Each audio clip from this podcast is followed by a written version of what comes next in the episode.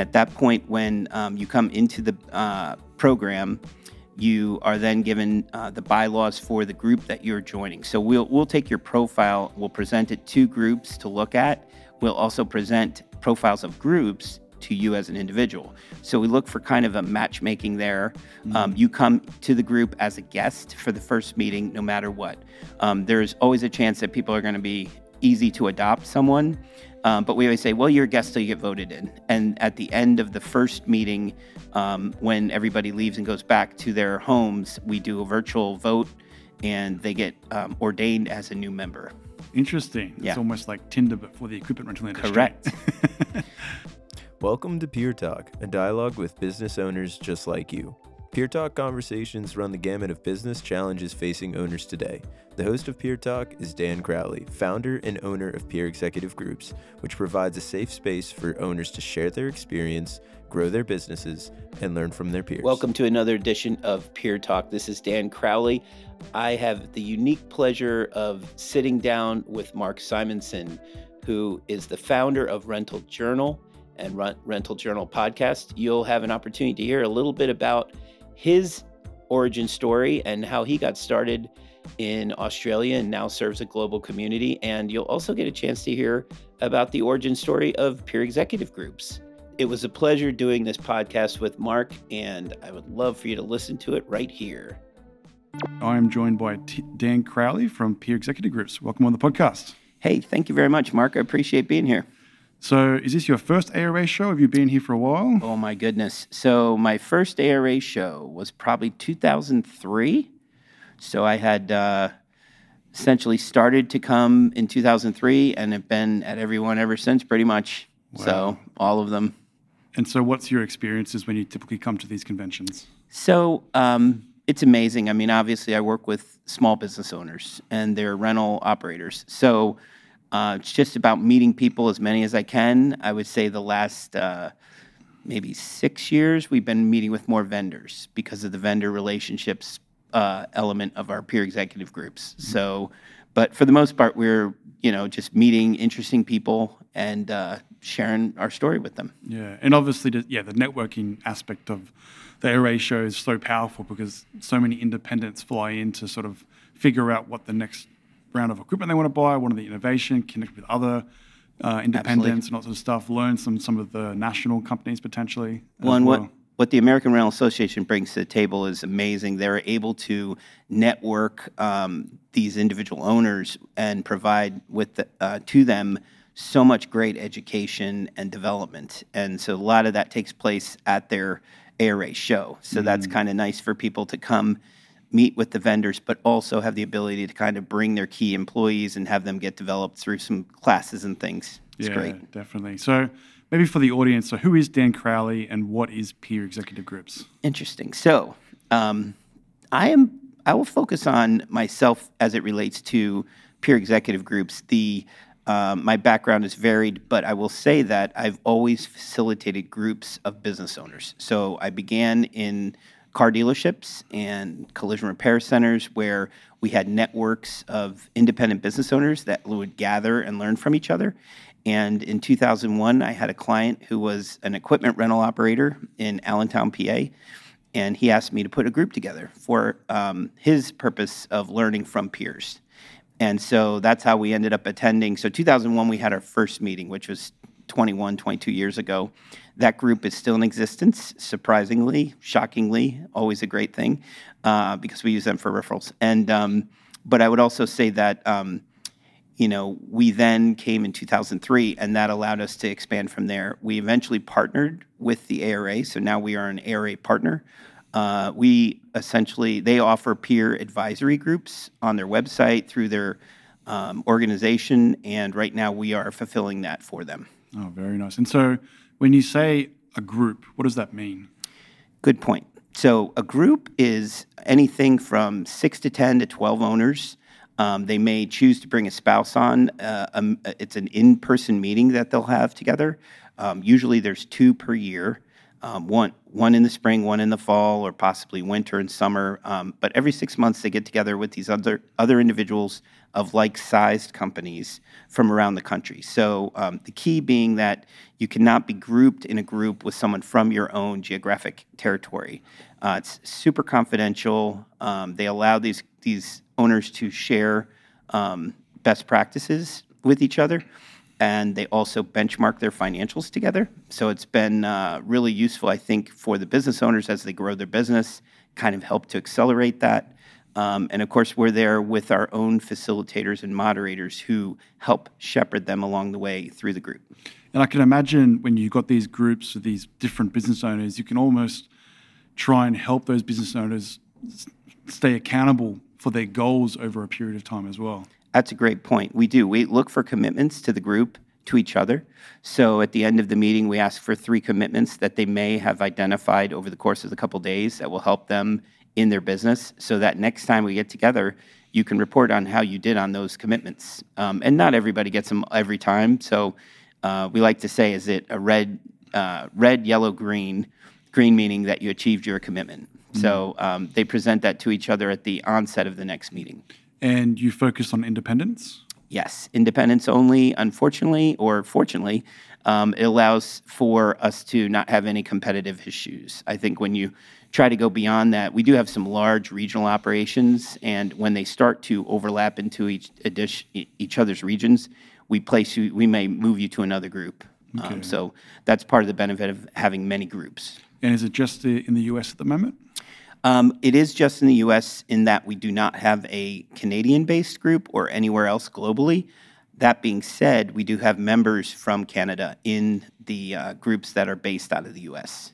But we're more than willing to expand. I think you know one of the things we've noticed is there's nothing new under the sun. Eh, there's small business owners everywhere that could benefit from peer groups. And is it always in person or is it online? How does it work? So we what we our current setup is you have two meetings in person and then we do midpoint meetings at the three month mark, where, which are more virtual.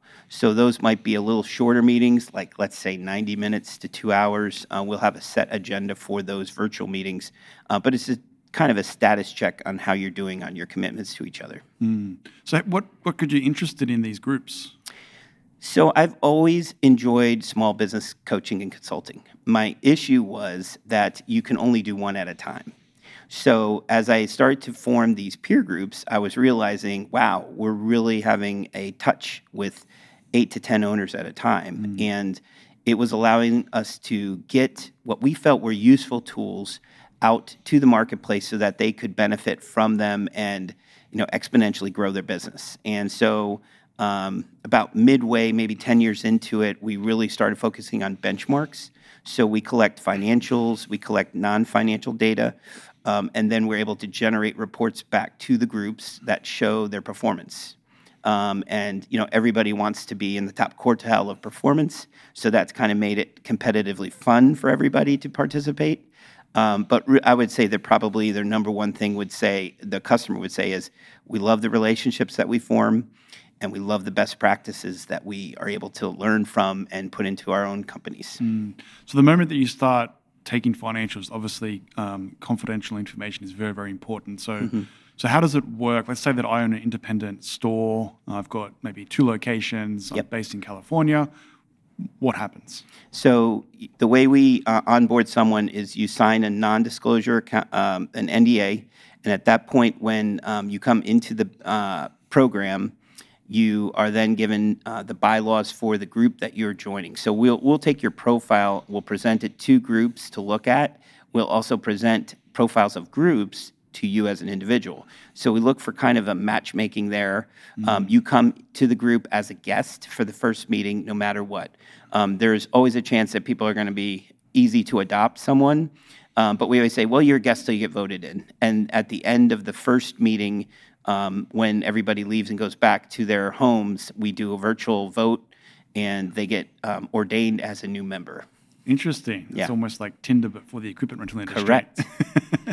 yes, and our, it's funny because our matchmaking is getting that sophisticated. Um, we don't necessarily have pictures with your profile, but you certainly can tell a lot about a person from their profile.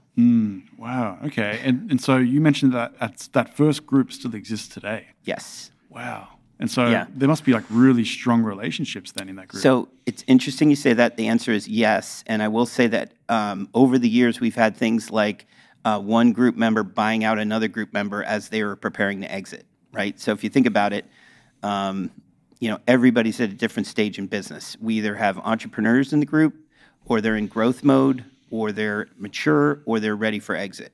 So every person has kind of a label above their head as to which um, what their position is, and then those that are exiting, they'll get all, all sorts of support from continuation succession plans to their children and their key employees, or uh, they might convert to an ESOP, which in the United States is a um, uh, where the uh, employees own the company, or they might sell to a third party, and we have all sorts of mechanisms to help them do that. and so you mentioned reports. So after each meeting, is there like a, a report that happens? Yeah, so uh, the report um, on the financials, the benchmarking report, um, can be as often as monthly. So we look at the rate of change inside of the industry. Um, what is happening in terms of sales growth? We look at one month, three year, three months, and 12 months.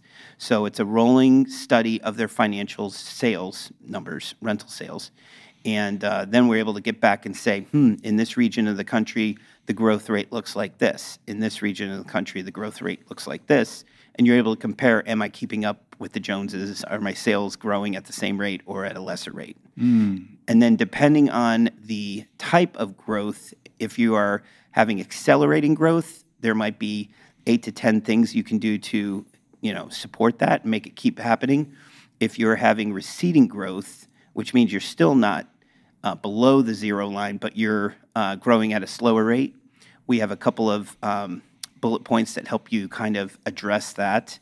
And then, of course, when you start into a recession, then we also have some help on uh, management steps to help you. So we've developed those over time. Uh, they're adopted by the groups, and they kind of coach each other on it. Have you ever had a situation where someone within the group is interested in expanding into another state?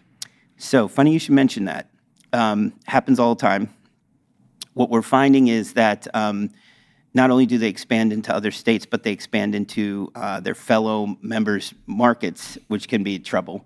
So we have really strict rules around that. That there's disclosure to the House, and then the House, which is us, makes decisions around movement of members. But yeah, um, state lines are have not uh, limited anyone. In fact, the founder, the person who started this whole process, still a member today. He has um, actually just changed, uh, um, started ownership in a new state. Interesting. Yeah. Wow. That's a so you must have like uh, seen so many independents over your time then, and almost the variations of growth, acquisition, all that sort of stuff. It must have been an amazing journey to watch these businesses evolve.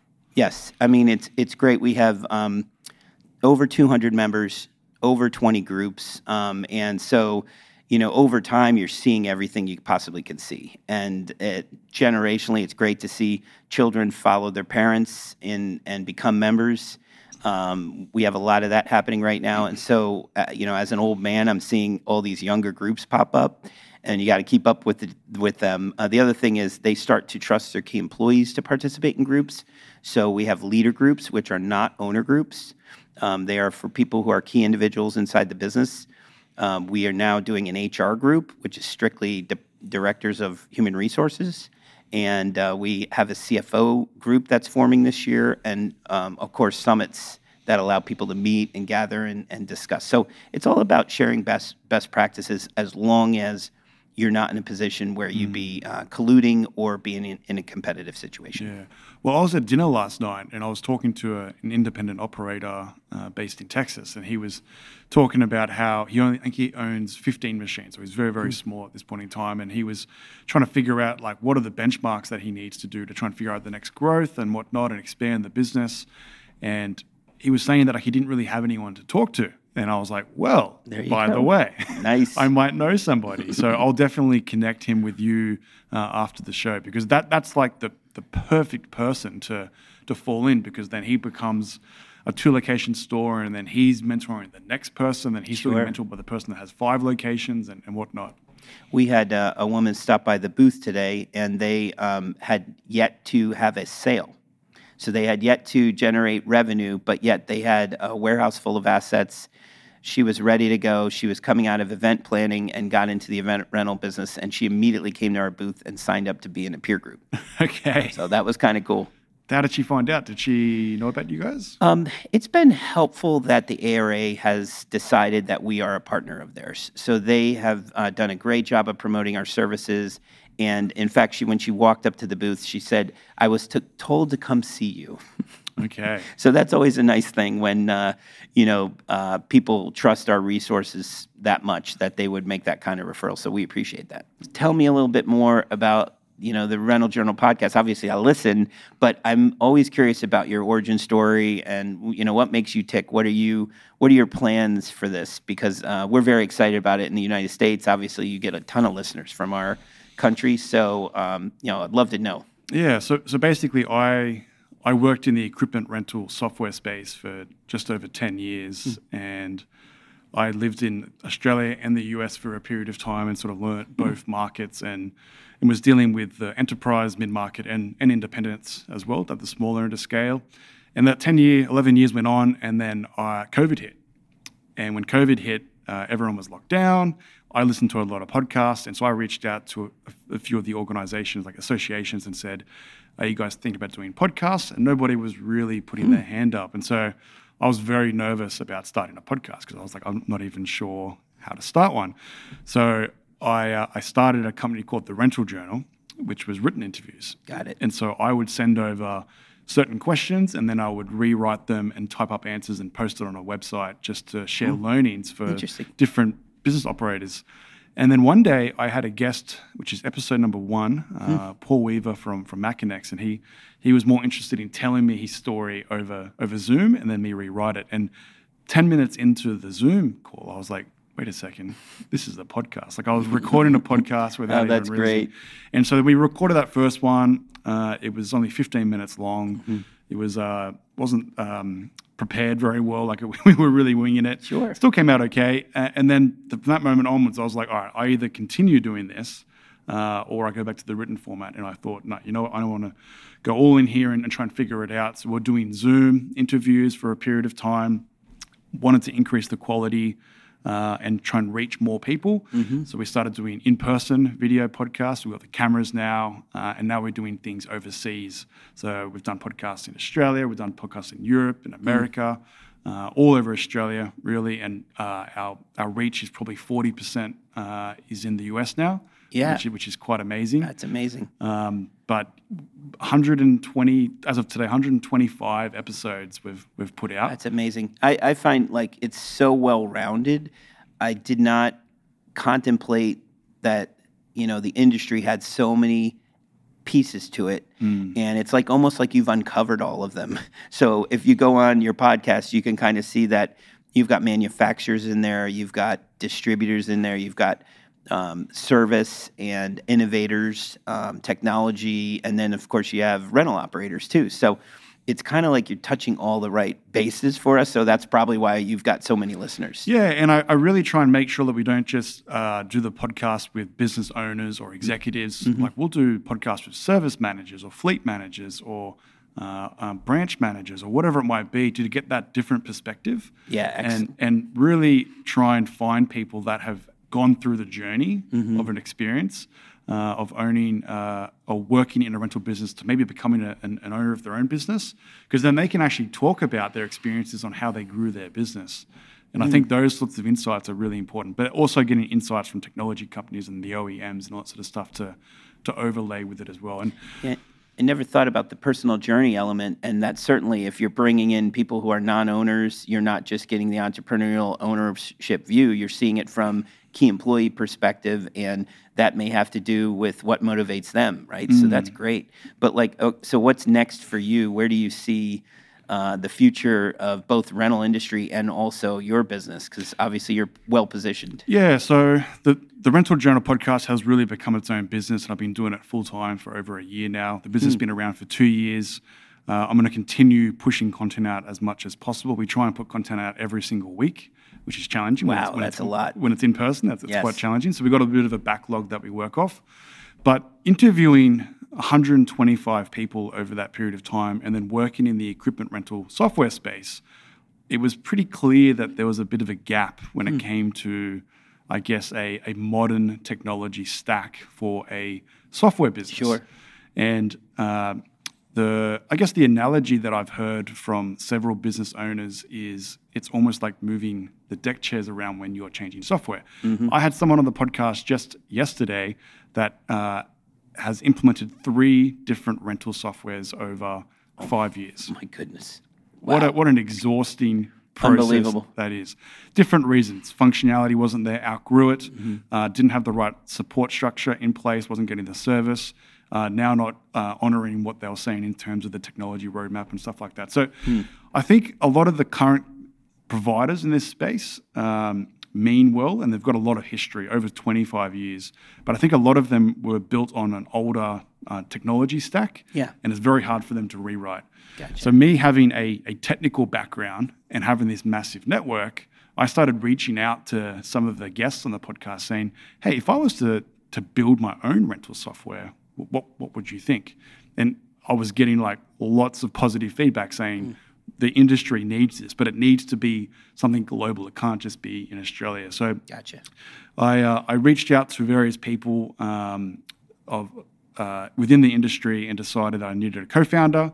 I found somebody that was in the technology space that is very, very uh, technical, but also has uh, a brief amount of rental experience as well. And so we're building for a year. Uh, So we're spending our, our own money, uh, just building software, taking my knowledge and whatnot. But the critical part to this was that we weren't building what we thought we needed to build.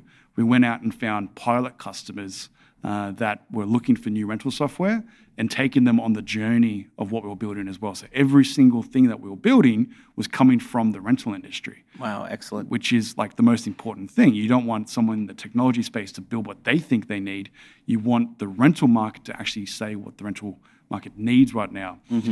So we've been doing that for a year now, and that was really for us to test the waters to see how far we could get. And we were quite amazed on on the progress that we're getting. in our our, our pilot customers were providing amazing feedback on what we're doing, and they were basically begging us to try and get live as fast as possible. Wow. But we can't go live with just me and my co-founder. We really need to have some uh, serious financial backing. Gotcha. So went back to our podcast listeners again and found some serious uh, rental operators that um, are interested in investing, and we brought in uh, six investors, uh, five of which rental uh, are rental associated. Some have exited already, and, and one technology. And so we've brought in uh, a large amount of money to to back us as an investment, and that's going to then lay the path for the next six to twelve months for us to actually bring the the next generation of equipment rental software that's going to be 100% cloud-based.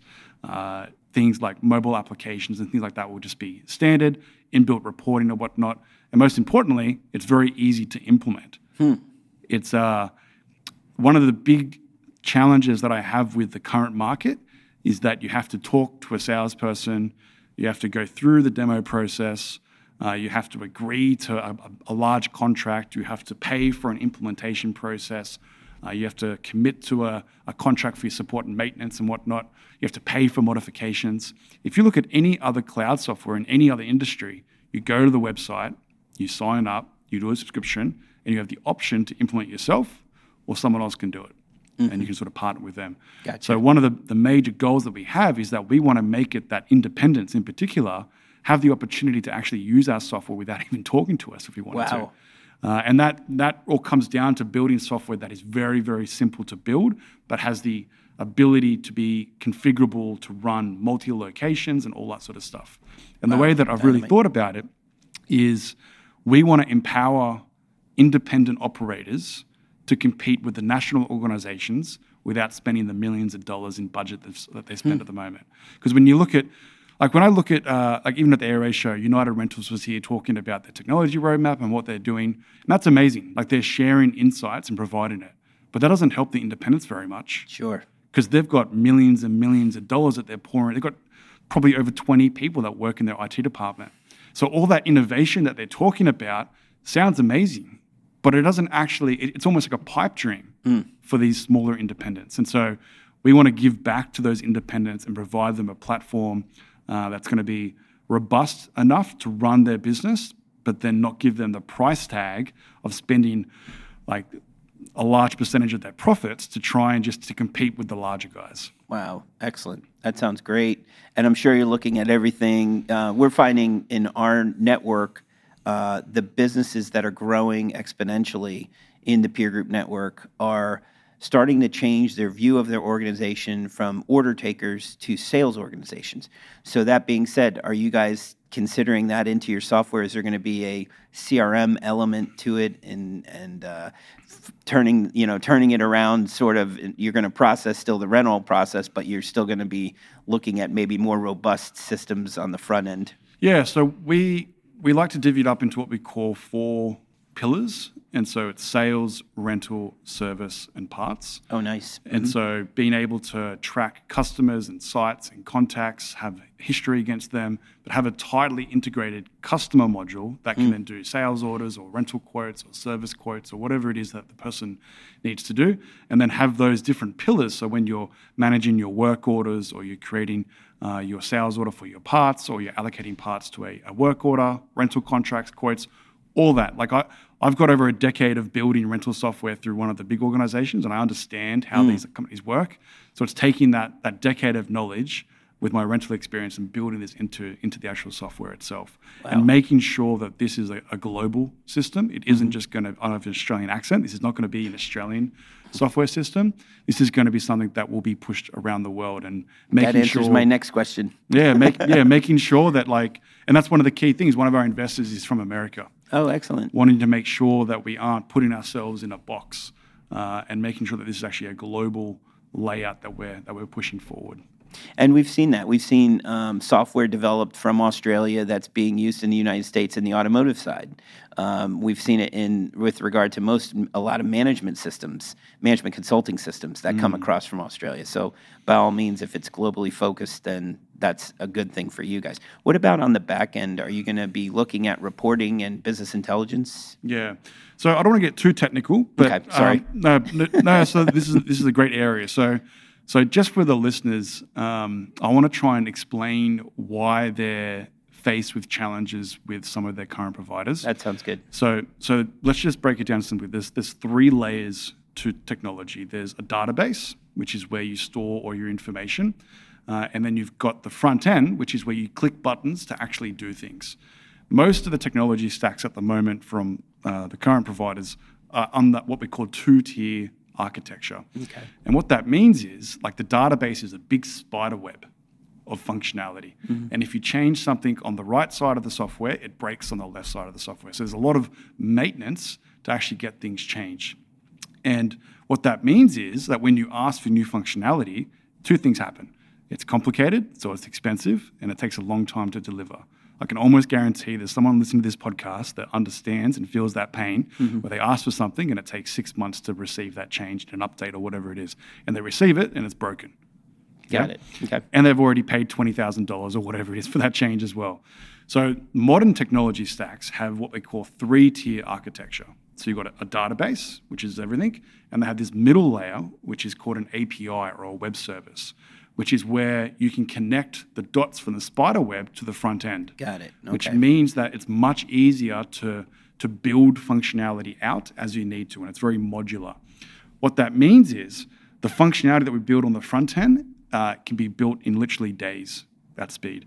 The data that we have, we can build out reports very, very easily because it's, it's modular and it's per it, it's it's not divided up into that big spider web per se. So we're we've been very focused on uh, figuring out how we are going to design the system to make it easy to implement, low cost, robust functionality, and high touch support so we can actually work through uh, with the people that are uh, in there.